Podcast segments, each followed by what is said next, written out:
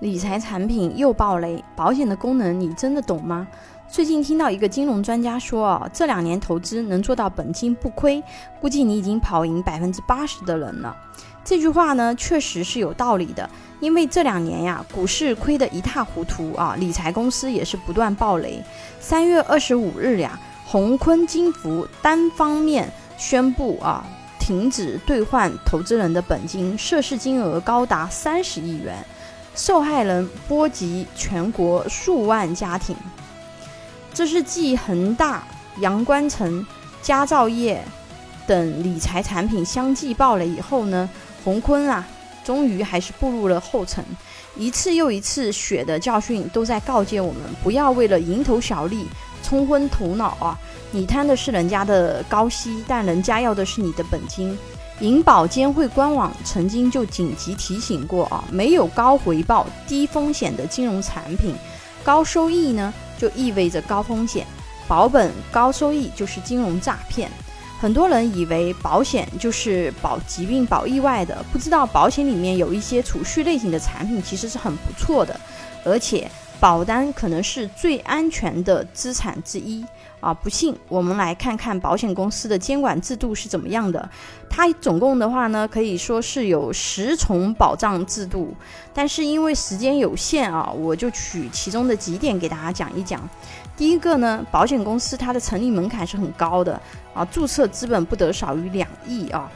这是实缴资本，不是认缴资本，跟我们这个随便注册一个空投公司这是不一样的哦。呃，比如有的人说啊，这个公司没听过，那个公司没听过，是不是小公司？实际上人家都不小啊。比如阳光人寿啊，注册资本是一百八十三亿啊，富德生命人寿是一百三十亿，小一点的啊，友邦也有三十七亿啊。恒勤呢有二十亿，而城市商业银行的最低注册资本是一亿，农村商业银行是五千万。一般啊，稍微大一点点的保险公司，差不多注册资本都超过这个十个银行了。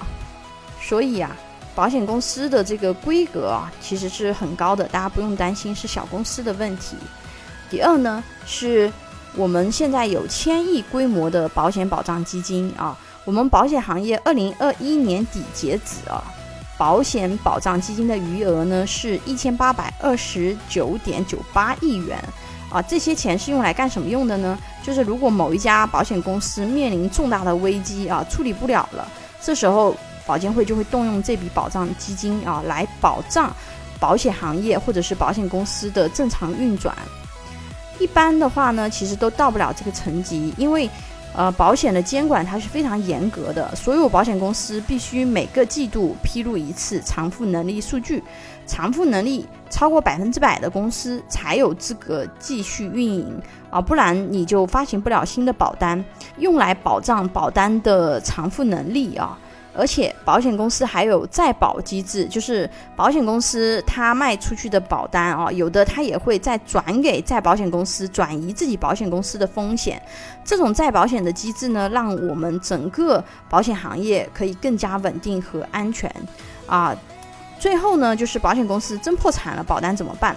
啊？按照现有的这样子的一个规则的话呢，啊，如果说啊实施破产了，那么它的一个人寿保险合同以及长期健康险啊、长期意外险啊、年金险合同这些呀，必须依法转让给其他有经营相应保险业务的公司啊。如果不能够协议转让的，那么国务院保险监督管理机构呢，它会指定啊有经营相应保险业务的保险公司或者是特定机构接收。保单有这么多重制度保障啊。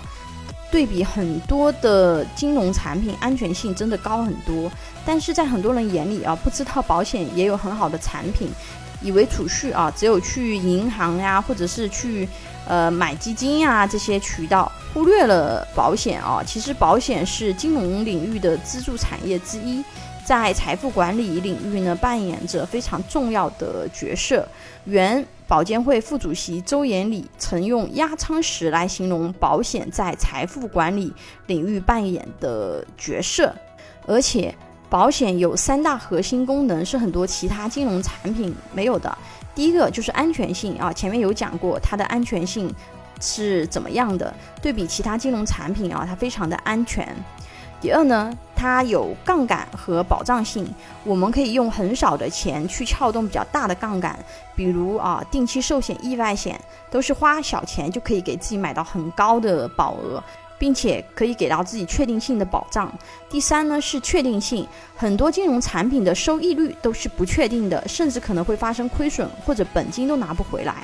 啊，即使是非常稳的金融产品，比如银行存款或者是国债，最多约定五年内的利息啊，你五年以后的人家是不能给你保障的，没有办法去锁定你未来几十年以后的利益。但是保险呢，可以确定锁定未来每年的利益，保障至终身，比如年金或者是增额终身寿等产品。所以中长期的资产规划可以用保险来规划。有保险规划需求的朋友，可以关注微信公众号“富贵成长记”或者私信老师咨询。